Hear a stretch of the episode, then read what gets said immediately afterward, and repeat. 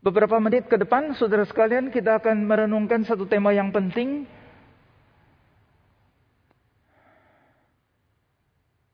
Roh Kudus berdoa untuk saya.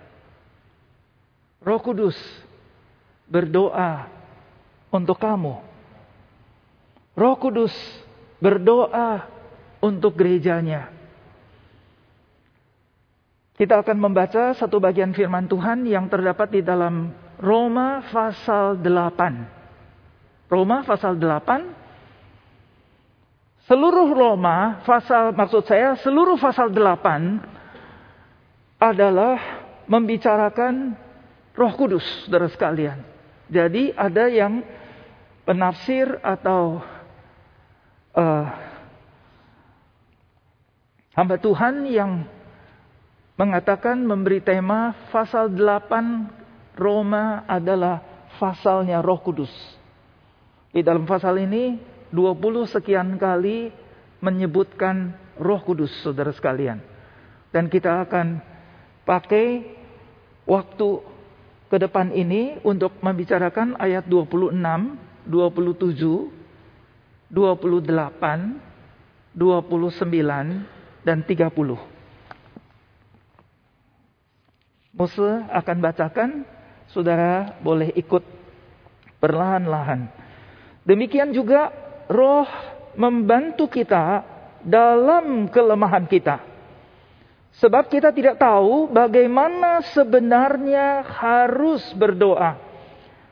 Tetapi roh sendiri berdoa untuk kita kepada Allah dengan keluhan-keluhan yang tidak terucapkan.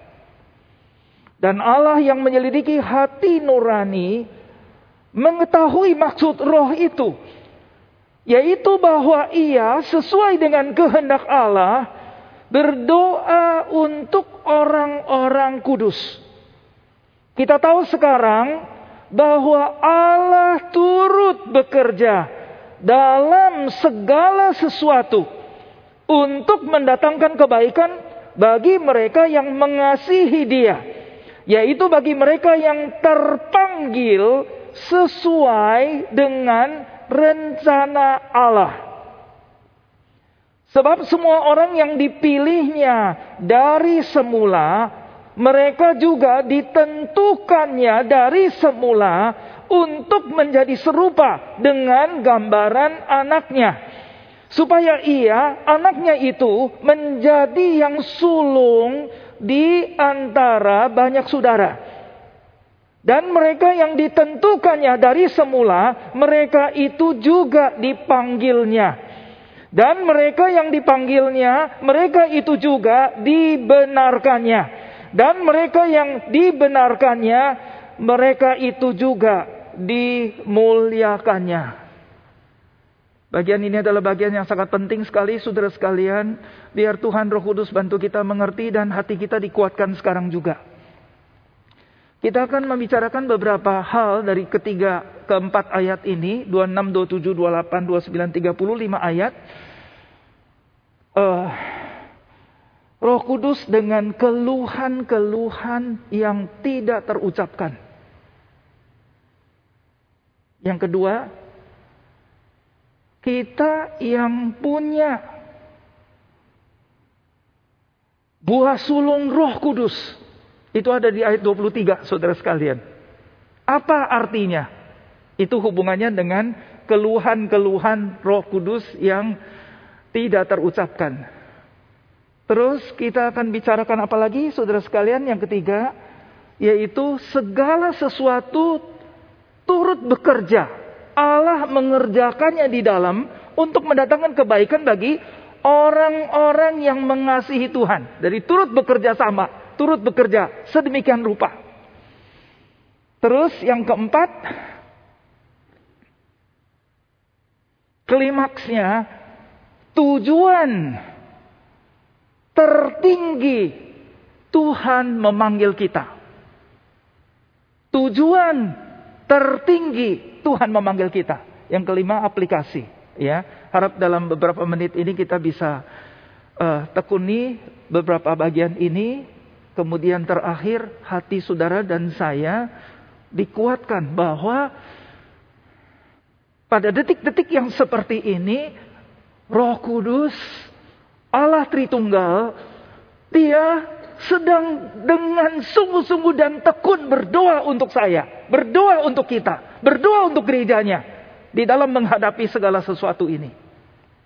Yang pertama, saudara sekalian, keluhan Roh Kudus berdoa untuk kita dengan keluhan-keluhan yang tidak terucapkan. Keluhan-keluhan ini, saudara sekalian, ini Roh Kudus mengeluh, berkeluh kesah, mengeluh. Sebelumnya di ayat 22 dikatakan alam semesta ciptaan semua bersama-sama mengeluh saudara sekalian. Kemudian ayat 24 kita nih yang punya kita ini yang menjadi buah sulung daripada Roh Kudus. Kita sendiri juga mengeluh. Dan di sini ayat 26, Roh Kudus mengeluh dan berdoa untuk kita, saudara sekalian. Kata sambungnya ini ada di sini, saudara sekalian. Demikian juga, likewise, also, in the same way. Jadi, saudara sekalian, seluruh alam semesta Orang-orang percaya, kita yang punya buah sulung pun, buah sulungnya roh kudus, dan roh kudus sedang mengeluh saudara sekalian. Apa artinya buah sulung? Ayat 22, saudara sekalian. 22, 23. Dan bukan hanya mereka saja, tetapi kita yang telah menerima karunia sulung maksudnya. Karunia sulung roh kudus, kita juga mengeluh dalam hati kita sambil menantikan pengangkatan sebagai anak, yaitu pembebasan tubuh kita. Jadi kita yang punya karunia sulung Roh Kudus. Ada beberapa pengertian saudara sekalian. Yang pertama adalah ini dianggap atau di ini mengatakan adalah uh, hasil panen yang pertama sebagai satu persembahan sulung yang dipersembahkan. Latar belakangnya itu, saudara sekalian. Yang kedua, mengatakan karunia sulung Roh Kudus adalah Roh Kudus sendiri, saudara sekalian. Roh Kudus sendiri. Nah kalau roh kudus sendiri sepertinya tidak apply di bagian ini. Karena akhirnya roh kudus terpisah-pisah. Tidak, saudara sekalian. Roh kudus nggak bisa dipisah-pisahin. Kalau kita punya roh kudus, maka kita punya roh kudus. Kalau nggak punya, Nggak punya. Jadi nggak bisa dipisah. Yang ketiga, saudara sekalian, karunia sulung roh kudus lebih menunjukkan pekerjaan roh kudus di atas diri kita orang-orang yang percaya. Apa itu saudara sekalian? Pekerjaan roh kudus membuat kita bertobat dan percaya dan lahir baru. Ini adalah pekerjaan Roh Kudus, saudara sekalian, yang terjadi di dalam kehidupan kita.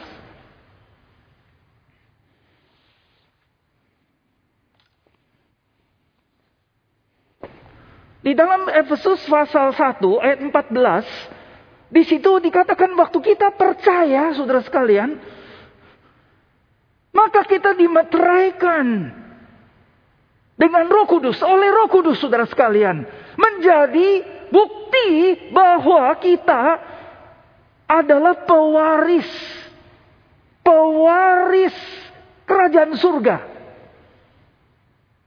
Tapi ayat yang berikutnya mengatakan bahwa kita belum sepenuhnya menjadi anak, saudara sekalian. Kita belum sepenuhnya jadi anak. Sampai kapan? Sampai satu hari Yaitu pada waktu kedatangan Tuhan Yesus yang kedua kali, pekerjaan Roh Kudus atas diri kita menjadi sempurna dan kita mewarisi kerajaan surga, mewarisi kerohanian, mewarisi semua yang diberikan oleh Tuhan. Oleh sebab itu, saudara sekalian, waktu kita masih hidup di dalam dunia ini, ini yang menjadi satu struggle yang terjadi di dalam kehidupan anak-anak Tuhan. Maka kita juga sering mengeluh. Kita susah hidupnya. Nah, di sini ayat yang ke-26 dikatakan Roh Kudus dengan keluhan-keluhan yang tidak terucapkan berdoa untuk kita. Jadi apa yang dikeluhkan oleh Roh Kudus karena kita lemah, saudara sekalian. Kita tidak tahu bagaimana semestinya berdoa. Kita tidak mengerti kalau dibaca ayat 26, saudara sekalian 27, maka kita tahu roh kudus membantu kita berdoa. Waktu kita tidak berdaya, waktu kita tidak tahu, waktu kita tidak bisa, waktu kita merasakan bahwa sudah mentok, udah nggak bisa apa-apa lagi. Roh kudus yang memang diutus untuk tinggal di dalam diri kita ini, tahu segala-galanya, dia mendoakan kita. Nah, ayat 26 27 mengatakan dia doa karena dia tahu kehendak Bapa itu apa.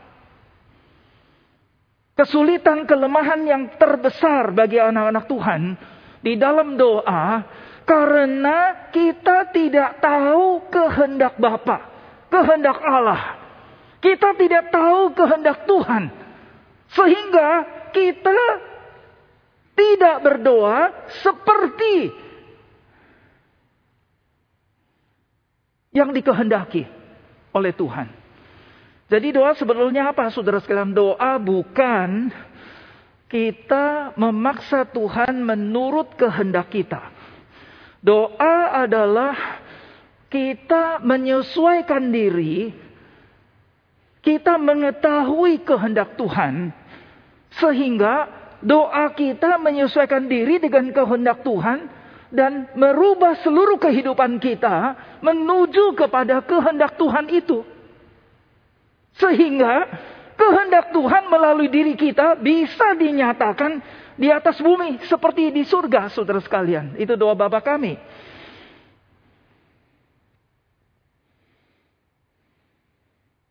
Nah, di dalam hal ini Roh Kudus tahu. Roh Kudus Allah Tritunggal. Dia tahu persis apa yang ada di dalam hati Bapak. Dia tahu persis apa yang ada di dalam hati Kristus. Maka dia on behalf atas nama kita semua anak-anak Tuhan, pribadi lepas pribadi, mendoakan kita supaya kita punya doa mencapai tujuan yang Tuhan kehendaki. Nah ini apa saudara sekalian? Nah ini bagian ayat-ayat ini sangat penting sekali. Ini ayat 26 saudara sekalian. Ayat 27.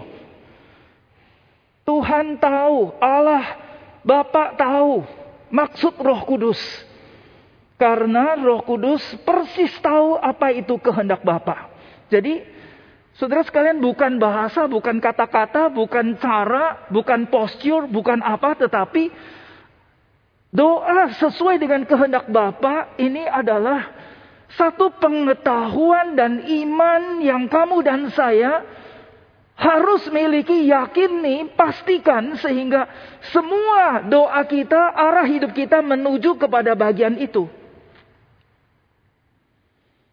Nah ini dikerjakan oleh roh kudus saudara sekalian. Karena roh kudus tahu segala-galanya. Sampai kepada ayat 28 saudara sekalian. Ayat 28 bagaimana mengatakannya? Kita tahu sekarang. Kita tahu sekarang saudara sekalian. Kata tahu di sini pengetahuan umum buat semua anak-anak Tuhan. Tetapi juga pengetahuan umum yang yakin karena ayat 26, 27 kita tahu bahwa kita dibantu oleh Roh Kudus. Karena kita dibantu oleh Roh Kudus dan Roh Kudus berdoa untuk kita, maka di dalam hati kita ada satu keyakinan, tahu, tidak salah. Apa itu bahwa segala sesuatu Allah turut bekerja dalam segala sesuatu. Itu nyambung saudara sekalian. Allah turut bekerja di dalam segala sesuatu. Ini nyambung sama tahu saudara sekalian. Terus apa itu saudara sekalian? Segala sesuatu untuk mendatangkan kebaikan. Jadi semua yang terjadi di dalam kehidupan anak-anak Tuhan. Sedemikian rupa dikerjakan oleh Allah Roh Kudus. Sehingga mendatangkan kebaikan saudara sekalian.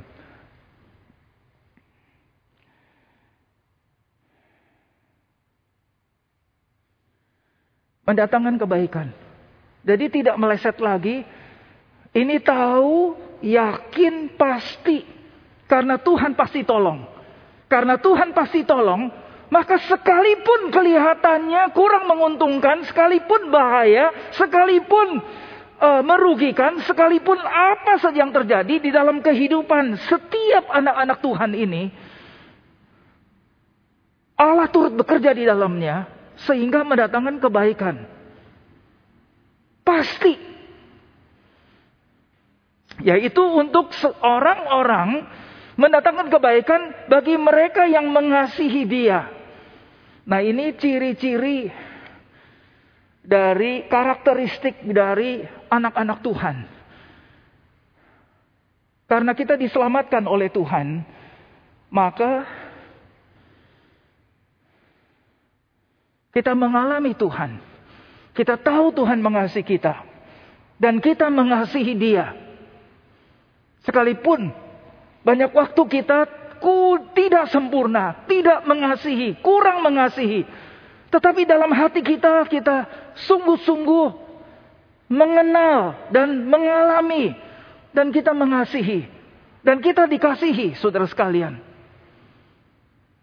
Saya ingin menekankan sedikit di bagian ini, kita adalah orang-orang yang beriman kepada Tuhan Yesus.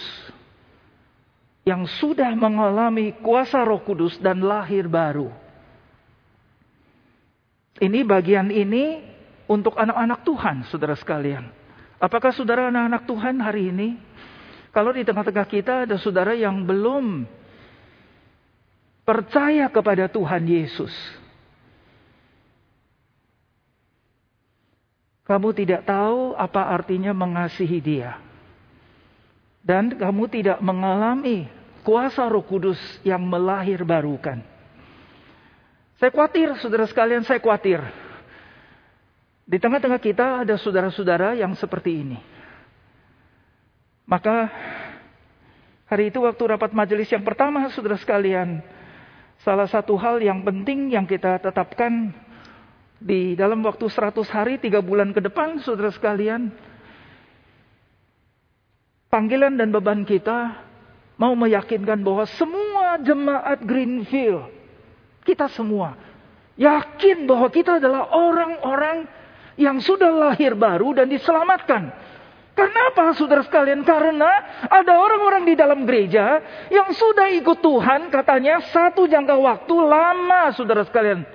Tetapi waktu bercakap-cakap, waktu menanyakan, waktu mengcounter mengenai hal ini, tidak memberikan indikasi bahwa dia sudah lahir baru, dia mengalami Tuhan.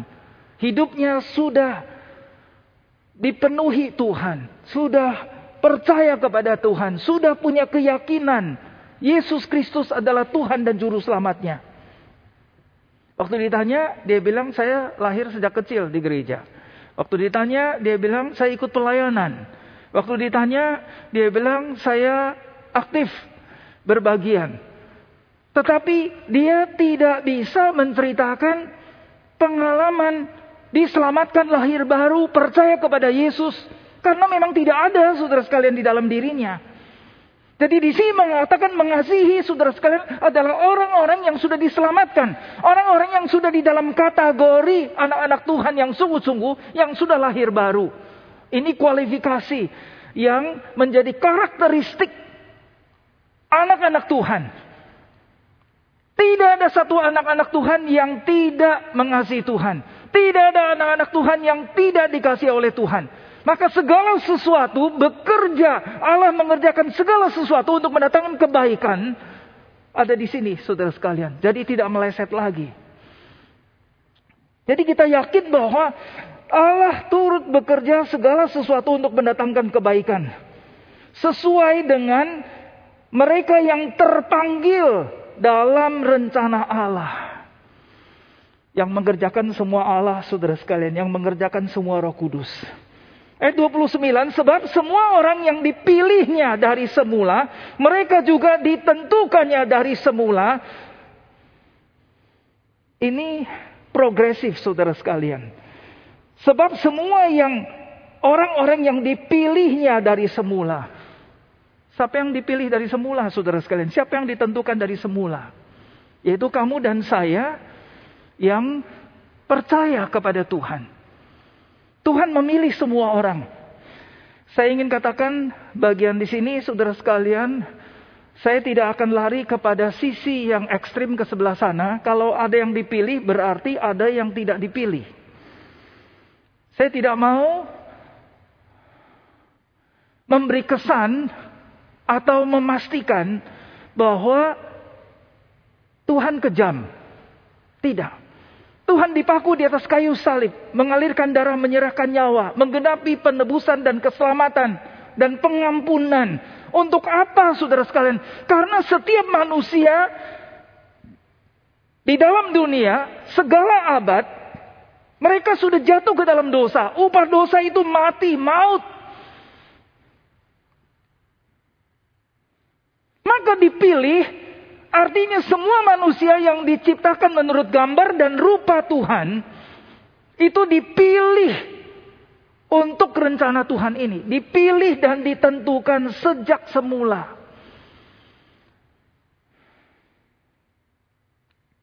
Kematian Yesus di atas kayu salib itu sebelum Yesus datang ke dalam dunia. Pasal 13 kalau saya nggak salah di dalam Wahyu. Itu pun sudah ditetapkan. Untuk apa saudara sekalian? Untuk menebus seluruh umat manusia. Jadi sebelum dunia diciptakan, manusia sudah dipilih kembali. Karena apa? Karena manusia jatuh ke dalam dosa. Adam dan Hawa, saudara sekalian. Dan semua manusia, umat manusia di dalam Adam dan Hawa, semua binasa.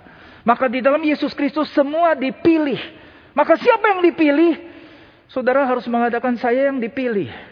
Karena hari ini saudara ada di sini, ada di gereja. Tapi saya khawatir tadi yang dikatakan bahwa juga ada orang yang sudah dipilih tetapi kamu belum merespon dengan iman, kamu belum mengalami lahir baru. Jadi saya ingin sekali mengatakan kamu harus merespon dengan iman, percaya. Nanti Musa akan pimpin doa, menuntun setiap kita satu kalimat lepas satu kalimat menerima Tuhan Yesus sebagai juru selamat. Mengalami lahir baru, mengalami kuasa Roh Kudus. Supaya kamu juga menjadi orang yang dipilih dan ditetapkan, ditentukan sejak semula. Ini memang sudah ditetapkan sebelum dunia diciptakan, saudara sekalian. Sebelum alam semesta. Di dalam kekekalan, eternal past, yang lalu, saudara sekalian. Tetapi efektif untuk seterusnya sampai kekal. Jadi semua manusia dipilih, semua manusia dimungkinkan di dalam Yesus Kristus. Dosanya diampuni, ditebus dan diselamatkan. Hanya saudara dan saya harus merespon dengan iman. Dan iman ini juga pemberian dari Tuhan. Iman diberikan dari Yesus Kristus. Jadi kita harus merespon kepada Kristus, kepada Yesus Kristus. Sehingga pilihan dan penentuan ini menjadi efektif di dalam setiap kita, saudara sekalian.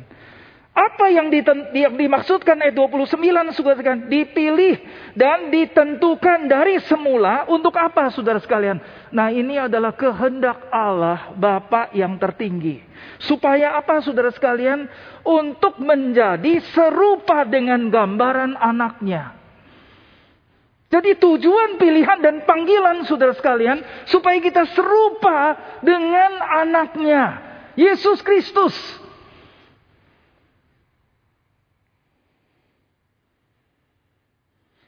Bagian ini saudara sekalian harus menjadi fokus dasar iman dan penuntutan dan keyakinan di dalam seluruh kehidupan kita sebagai anak-anak Tuhan mulai dari hari pertama sampai sekarang dan sampai akan datang. Bahwa semua tujuan ini saudara sekalian pasti terwujud. Waktu saya mempelajari kata-kata ini saudara sekalian sesuai dengan gambaran, serupa dengan gambaran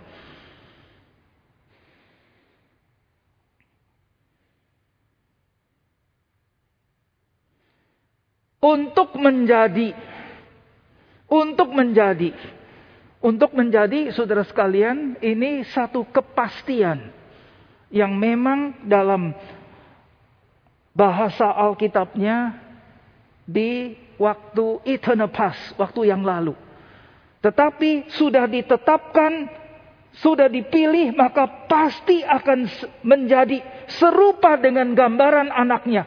Serupa gambaran saudara sekalian ini katanya persis seperti di kejadian 1 ayat 26.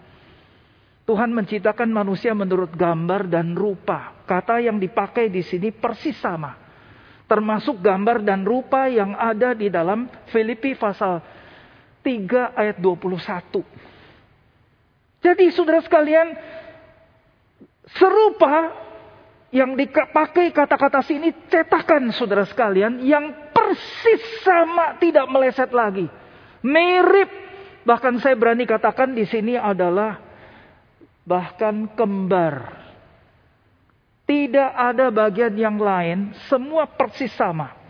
Nah, sudah sekalian kalau kita ini Roh Kudus berdoa dengan keluhan yang tidak terucapkan karena Roh Kudus tahu Tujuan kita dipanggil dan dipilih di dalam situasi yang seperti ini arahnya di dalam hati kita. Ini proses sejak hari pertama kita diselamatkan. Terus akan berjalan sampai nanti kedatangan Tuhan yang kedua kali. Maka tadi bilang ada keluhan-keluhan. Kita orang-orang yang punya karunia sulung dari roh kudus pun menghadapi bagian ini saudara sekalian.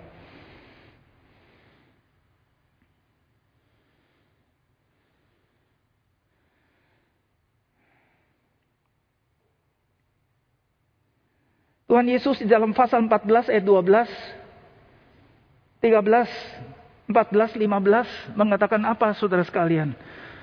Apa yang aku kerjakan, segala sesuatu yang aku kerjakan, Yohanes maksud saya tadi, Injil Yohanes 14 ayat 12. Yang aku kerjakan, orang yang percaya juga akan mengerjakannya, bahkan pekerjaan yang lebih besar. Nah saudara sekalian,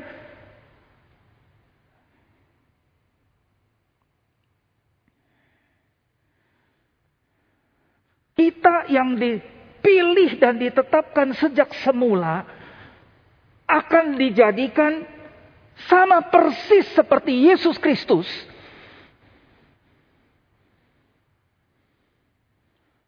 Maka ini menjadi bagian yang paling utama di alam semesta ini, saudara sekalian, untuk mengerjakan kehendak Bapa. Yesus Kristus datang untuk menyelamatkan seisi dunia. Maka kita dipanggil untuk mengerjakan persis sama seperti yang Yesus Kristus kerjakan.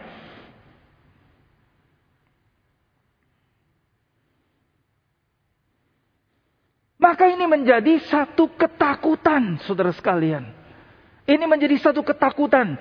Uh, sebelum saya lari ke sana, saudara sekalian, saya ingin katakan bahwa sejak hari pertama tidak lama setelah penciptaan, Allah Bapa mengumumkan peperangan rohani, saudara sekalian. Peperangan rohani. Jadi pasal 3 ayat 15. Pasal 3 ayat 15 daripada kejadian. Saya sering kembali kepada bagian ini, saudara sekalian, karena bagian ini penting sekali. Saya akan bacakan bagian ini. Waktu Adam dan Hawa jatuh ke dalam dosa, maka janji Allah Bapa diucapkan, disampaikan, dan peperangan rohani diumumkan. Pasal 3 ayat 15, aku akan mengadakan permusuhan antara engkau dan perempuan ini. Antara ular, setan ini dengan perempuan ini. Antara keturunanmu dengan keturunannya. Keturunannya akan meremukan kepalamu dan engkau akan meremukan tumitnya. Jadi saudara sekalian ini adalah peperangan antara keturunan Antara perempuan ini dengan si setan, antara keturunan perempuan ini dengan keturunan dengan setan, yang nanti keturunan perempuan ini, siapa saudara sekalian? Waktu setan mendengarkan pengumuman ini, dia takut sekali. Maka mungkin sekali saudara sekalian, waktu Kain, waktu Adam dan Hawa melahirkan anak, maka setan mungkin sudah menduga, ini mungkin anaknya Kain. Tetapi kemudian melihat Kain membunuh Habil, maka bukan saudara sekalian. Dan terus sepanjang masa, sampai kedatangan Yesus Kristus ke dalam dunia, setan baru tahu yang dimaksud keturunan perempuan ini adalah Yesus Kristus. Nah sekarang Yesus Kristus mengatakan apa yang aku kerjakan, kamu harus kerjakan bahkan lebih besar. Dan kemudian 10 hari kemudian Roh Kudus dicurahkan. Itu yang dikatakan pasal 14 ayat 12 karena aku pergi kepada Bapa, datangnya Roh Kudus mengurapi gerejanya, mengurapi anak-anaknya supaya anak-anaknya kita sekalian gerejanya mampu mengerjakan pekerjaan yang dikerjakan yang sama persis yang dikerjakan oleh Tuhan Yesus. Maka Yesus Kristus inkarnasi kembali di dalam gerejanya, memakai gereja tubuh Kristus untuk mengerjakan kehendak Bapa.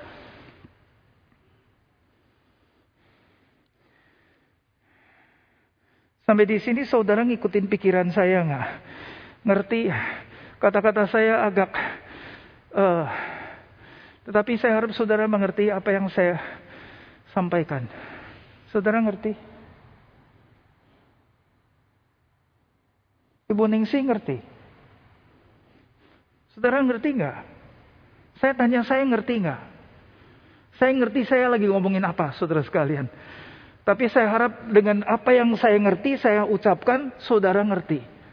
Paling tidak di sini ada Ibu Ningsi yang usianya lebih tinggi dari kita, dia ngerti saudara sekalian.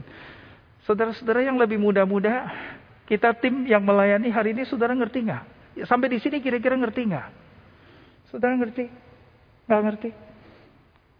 Saudara ngerti? Yang gak ngerti nanti jangan pulang ya. Musa duduk lagi ngomongin lagi. Kalau nggak ngerti Musa mau ngomongin. Bagian ini harus dimengerti. Karena apa? Ini tujuan Tuhan Allah. Bapak yang tertinggi. Menjadikan kita sama persis seperti Yesus Kristus. Kemudian mengerjakan apa yang dikerjakan oleh Yesus Kristus. Di dalam kehidupan kita. Jadi saudara sekalian. Waktu Yesus ada di atas bumi. Bagaimana karakter dan kehidupannya? Itu juga yang sekarang harus terekspresi di dalam kehidupan kita. Karena apa? Karena kita diberi roh kudus. Roh kudus, roh Yesus ada di dalam diri kita. Maka kita dimampukan di tengah-tengah kelemahan tidak tahu bagaimana berdoa. Roh kudus yang berdoa untuk kita.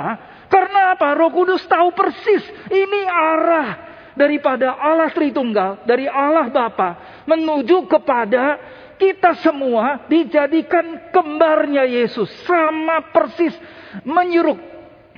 Mirip menyerupai. Bahkan persis sama seperti Yesus dan mengerjakan apa yang dikerjakan oleh Yesus Kristus.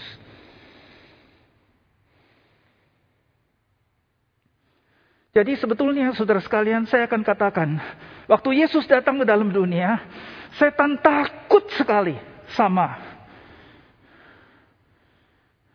Yesus Kristus. Nah sekarang Yesus sudah kembali ke surga melalui Pentakosta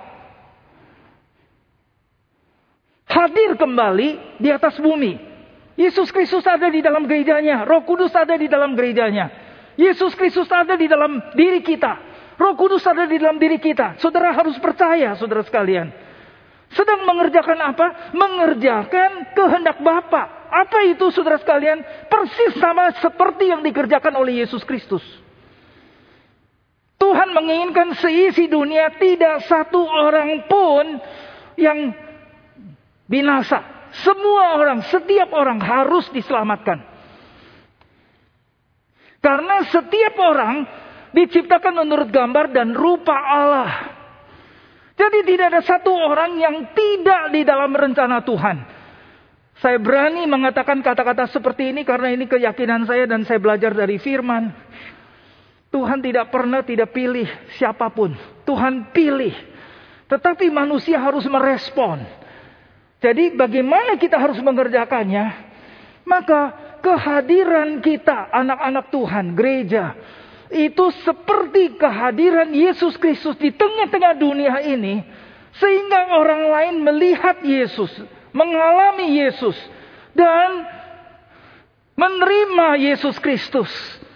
Maka dia pasti diselamatkan.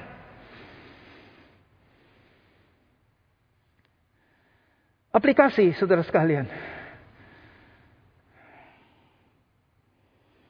Saya sudah 40 menit. Tapi belum selesai saya sambung lagi bagian ini. Saya harap pikiran saya tetap ada di dalam firman, tidak sesat saudara sekalian. Saya harap pikiran saya tetap di dalam firman. Ini pandemi saudara sekalian, saya mengertinya sebagai bagian daripada tanda-tanda akhir zaman. Karena itu ada dikatakan di dalam pasal 24 dari Matius. Dan nubuatan-nubuatan akhir zaman. Maka pandemi ini termasuk ada di bagiannya. Dan di satu sisi Roh Kudus berdoa untuk kita Supaya kita di dalam proses makin menjadi seperti Kristus.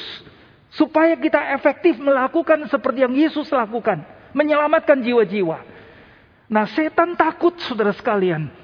Di dalam menghadapi hal ini. Takut menghadapi anak-anak Tuhan yang sama persis seperti Yesus Kristus. Karena ada roh kudus di atas dirinya. Karena dia bisa efektif melakukan sama persis seperti yang Yesus lakukan. Berarti dia dimampukan oleh roh kudus untuk melakukan kehendak Bapa, menyelamatkan banyak jiwa.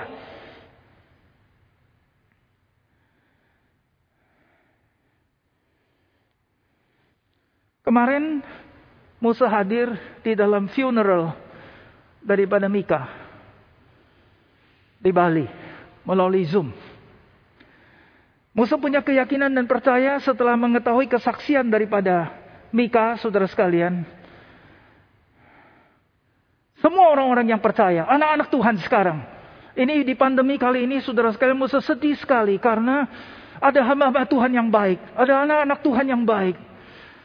Banyak orang, saudara sekalian. Udah gak bisa dihitung, banyak sekali yang meninggal karena pandemi. Di satu sisi Musa harus mengatakan, Musa berani mengatakan bahwa ini juga pekerjaan setan. Yang menyerang gereja Tuhan, yang menyerang anak-anak Tuhan, yang menyerang hamba-hamba Tuhan.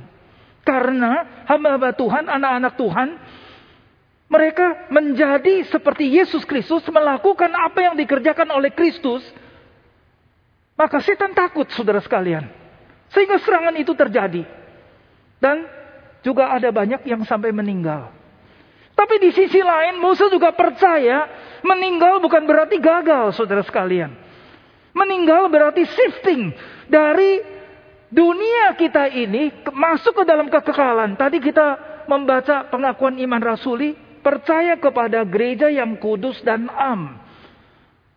Jadi saudara sekalian gereja yang am artinya gereja juga di alam kekal. Gereja di abad-abad yang lalu, gereja di abad-abad yang lalu yang sekarang sudah di alam yang kekal. Jadi Mike, Mika kemarin, saudara sekalian, dia direkrut oleh Tuhan. Saya katakan di dalam doa, direkrut oleh Tuhan masuk ke dalam gereja yang am, di dalam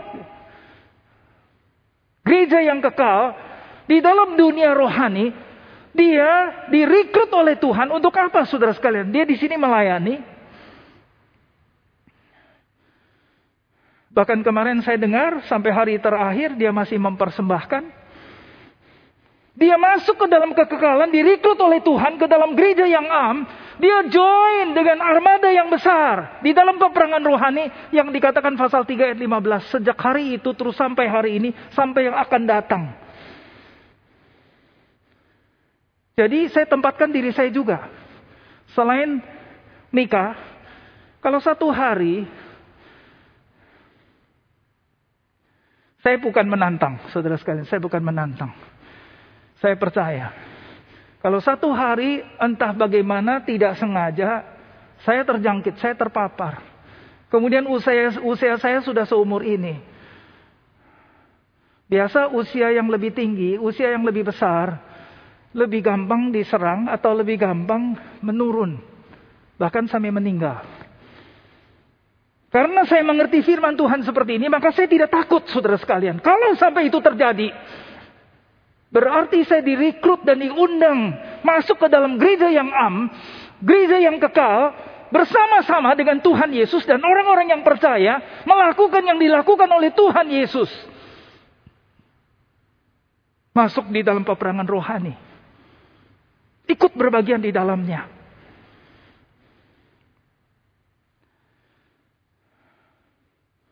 Serius saudara sekalian, saya ucapkan kata-kata seperti ini. Ada dasar firman semuanya. Peperangan rohani yang ada di alam kelihatan ini hanya semu. Tapi yang beneran adalah yang di dalam peperangan rohani. Setan sedang berusaha untuk menghancurkan gereja. Menghancurkan umat manusia. Maka saudara sekalian, dengan kata yang sedih dan menyesal. Kalau ada orang-orang yang di dalam pandemi ini belum percaya, kemudian sampai meninggal. Saudara sekalian kita sedih karena dia tidak punya kesempatan untuk percaya. Tetapi kalau kita orang yang percaya sedih. Kemarin bicara Mika sedih saudara sekalian. Tapi Mika kembali ke gereja yang am. Di sana dia join dengan pelayanan. Seperti Yesus lakukan. Dia memuji dan menyembah. Dia punya pelayanan. Dia efektif. Dia mengetahui kehendak Bapak. Dia tahu firman semuanya setelah dia kembali ke situ. Dan dia akan melayani dengan sungguh-sungguh ikut join dengan peperangan rohani. Lanjut sedikit saudara sekalian. Kalau tadi kita nih yang masih di atas bumi, gereja yang masih ada di atas bumi, kita terjangkit COVID. Sekarang ada COVID, sekarang ada virus Delta yang ganasnya bukan main, bisa deksek saudara sekalian. Maka tadi saya dianjurkan untuk pakai dua lapis. Tapi ini lagi ngomong biar satu lapis saja nanti. Sekalipun selapis atau dua lapis. Kalau mau terjangkit bisa terjangkit. Tetapi saudara sekalian saya percaya. Tadi ada kuasa dalam darahnya. Kita percaya darah Yesus yang tercurah di atas kayu salib. Maka kalau saudara terjangkit. Jangan takut saudara sekalian. Kalau Tuhan masih mau kamu hidup di atas bumi, maka itu sudah included darah Yesus yang tercurah di atas kayu salib 2000 tahun yang lalu, tapi efektif sampai hari ini, menyelamatkan jiwa, menyembuhkan sakit penyakit. Biar virus COVID, virus Delta, virus Corona, apa saja dikalahkan dan dimenangkan oleh darah Yesus. Amin, saudara sekalian. Tetapi bukan berarti saudara dan saya sok-sokan. Sengaja pergi cari. Ya. Tetap pakai masker harus dua lapis. Prokesnya harus ketat dilakukan. Kalau boleh jangan keluar. Musa beritahu kita sekarang ini online. Kita tidak onsite dulu. Karena apa? Kita mau jaga diri. Tapi tetap kalau sampai kita udah jaga diri Kemarin ada seorang ibu bilang, Musa, saya jaga diri, jaga diri sangat ketat. Tapi begitu ke supermarket, baru pergi sekali, udah langsung terjangkit Musa. Aduh bagaimana mungkin? Berarti itu ganasnya bukan main saudara sekalian. Maka kita beriman, darah Yesus yang tercurah di atas kayu salib efektif menyembuhkan COVID. Saya percaya. Dan saya percaya Tuhan melindungi. Saya percaya iman kita efektif. Jadi kalau sampai kena COVID sehingga terpaksa harus meninggal. Atau kita disembuhkan. Gak soal saudara sekalian. Karena kita adalah orang-orang yang dipanggil dan dipilih seperti ini. Yang dikhawatirkan adalah orang-orang yang sudah dipilih tapi belum merespon dengan iman. Satu kali saya ditelepon sama satu anak. Musuh tolong doa. Papa saya tiba-tiba kena musuh. Saya bilang, ayo, hantar musuh datang. Doa buat dia, bahwa dia percaya. Saya belum sempat datang, ini papa sudah pergi, sudah sekarang. Saya nyesel setengah mati. Kemarin ada satu ibu yang sebulan yang lalu saya udah datang ke rumahnya. Dia siap dia mau dibaptis, dia percaya umurnya 80 sekian, saudara sekalian, 85 kalau nggak salah. Saya bilang sekarang dibaptis, mau tunggu anak-anak. Belum sempat. Kemarin mendadak saya dikasih tahu sama orang yang tempo hari kasih tahu sama saya. Dia sudah pergi. Saya nangis, saya nyeselnya setengah mati. Kenapa hari itu tidak dikonfirm? Tapi saya percaya dia sudah percaya, dia sudah beriman kepada Tuhan Yesus. Dia sekarang pasti sudah join dengan armada yang besar di Firdaus, di kerajaan Allah, di dalam peperangan rohani, di dalam ibadah raya, gereja yang am, saudara sekalian. Jadi, Musa mau pakai dua doa. Yang pertama, memimpin saudara yang belum percaya kepada Tuhan Yesus saat ini juga percaya. Supaya saudara mengalami kuasa roh kudus ngalamin lahir baru. Jadi orang yang terpilih dan ditentukan sejak semula efektif. Sekarang juga saudara sekalian. Yang kedua, mau doa bersama teman-teman yang di sekitar ada keluarga, ada dirinya, siapa saja yang terjangkit, yang terpapar. Musa di sini pimpin doa, saudara di rumah, di TV, di sekitar, saudara ingat nama-namanya siapa? Nanti musuh berhenti sebentar, saudara masing-masing sebutkan namanya. Ya, kalau dia belum diselamatkan, ini yang harus kita kejar nomor satu. Lahir baru. Yang kedua, kalau dia anak Tuhan, kita doa biar darah Yesus efektif menyembuhkan. Benar, saudara sekalian, saudara percaya? Saya harap saudara tidak anggap saya sesat ya. Saya harap saudara yakin dan percaya. Saya sungguh-sungguh percaya, saudara sekalian. Saya yakin. Dan saya mengucapkannya ada firman. Ada firman. Waktu saya mengucapkan roh kudus yang membangkitkan Yesus Kristus. Ini ada di dalam pasal 8 ayat 11, saudara sekalian. Roh kudus yang ditinggal di dalam dirimu. Yang membangkitkan Kristus itu juga akan membangkitkan kamu, saudara sekalian. Itu kata-katanya ayat 11. Maka saya yakin sekali. Dan roh kudus yang mengerjakan itu semua. Hari ini melalui darah Yesus yang tercurah di atas kayu salib. Akan menyelamatkan dan menyembuhkan orang-orang yang percaya. Dua doa saudara ikut ucapkan bersama-sama dengan saya. Ya Tuhan Yesus. Saya buka hati saya. Mengundang Tuhan Yesus menjadi Tuhan dan Juru Selamat pribadi saya. Saya mengakui semua dosa-dosa saya. Saya mohon ampun. Saya menerima penebusan, pengampunan yang diberikan oleh Tuhan Yesus melalui kematian Yesus di atas kayu salib. Dan dengan rendah hati saya mohon Tuhan Roh Kudus memeteraikan mengkonfirm hati saya sekarang juga. Terima saya sebagai anak Tuhan. Dosa saya diampunin, Tuhan beri saya hidup yang kekal, Tuhan beri saya roh kudus yang tidak terbatas, dan saya menjadi pewaris kerajaan surga. Demi nama Tuhan Yesus Kristus saya sudah berdoa. Amin. Yang kedua, saudara ikut saya berdoa untuk saudara-saudara yang terjangkit COVID. Baik itu Delta ataupun Corona atau apa saja. Di mana saja. Ya Tuhan Yesus, saya percaya darah Yesus yang tercurah di atas kayu salib berkuasa mengampuni dosa, berkuasa menghancurkan kuasa setan, berkuasa memberi hidup yang kekal, berkuasa juga menyembuhkan virus corona, virus delta, dan virus apa pun yang mematikan. Dengan rendah hati saya sebutkan nama nama ini mohon Tuhan Yesus melalui kuasa Roh Kudus menyembuhkan saudara kami ini sekarang juga.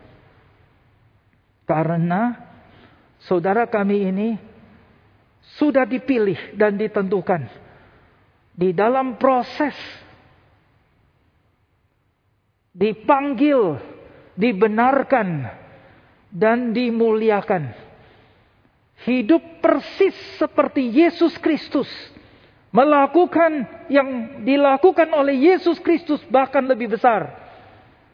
Menggenapi kehendak Bapa, menyelamatkan jiwa.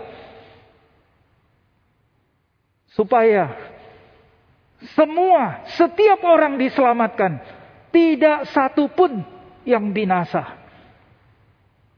Kami berdoa demi nama Tuhan Yesus, Tuhan patahkan, hancurkan kuasa setan. Tuhan hancurkan, patahkan sakit penyakit. Dan Tuhan jamah dan sembuhkan saudara-saudara kami yang percaya dan beriman detik ini juga di dalam ibadah online streaming pagi hari ini. Segala puji hormat kami kembalikan kepada Tuhan. Di tangan hamba ada daftar nama Hamba serahkan satu persatu ke dalam tangan Tuhan. Di tangan rekan-rekan ada nama-nama. Kami serahkan satu persatu ke dalam tangan Tuhan. Kami percaya darah Yesus dapat menyembuhkan semua virus-virus yang mematikan ini. Terima kasih Tuhan, dengar dan sempurnakan doa kami. Terpujilah namamu. Demi nama Tuhan Yesus Kristus. Kami sudah doa sama-sama katakan. Amin.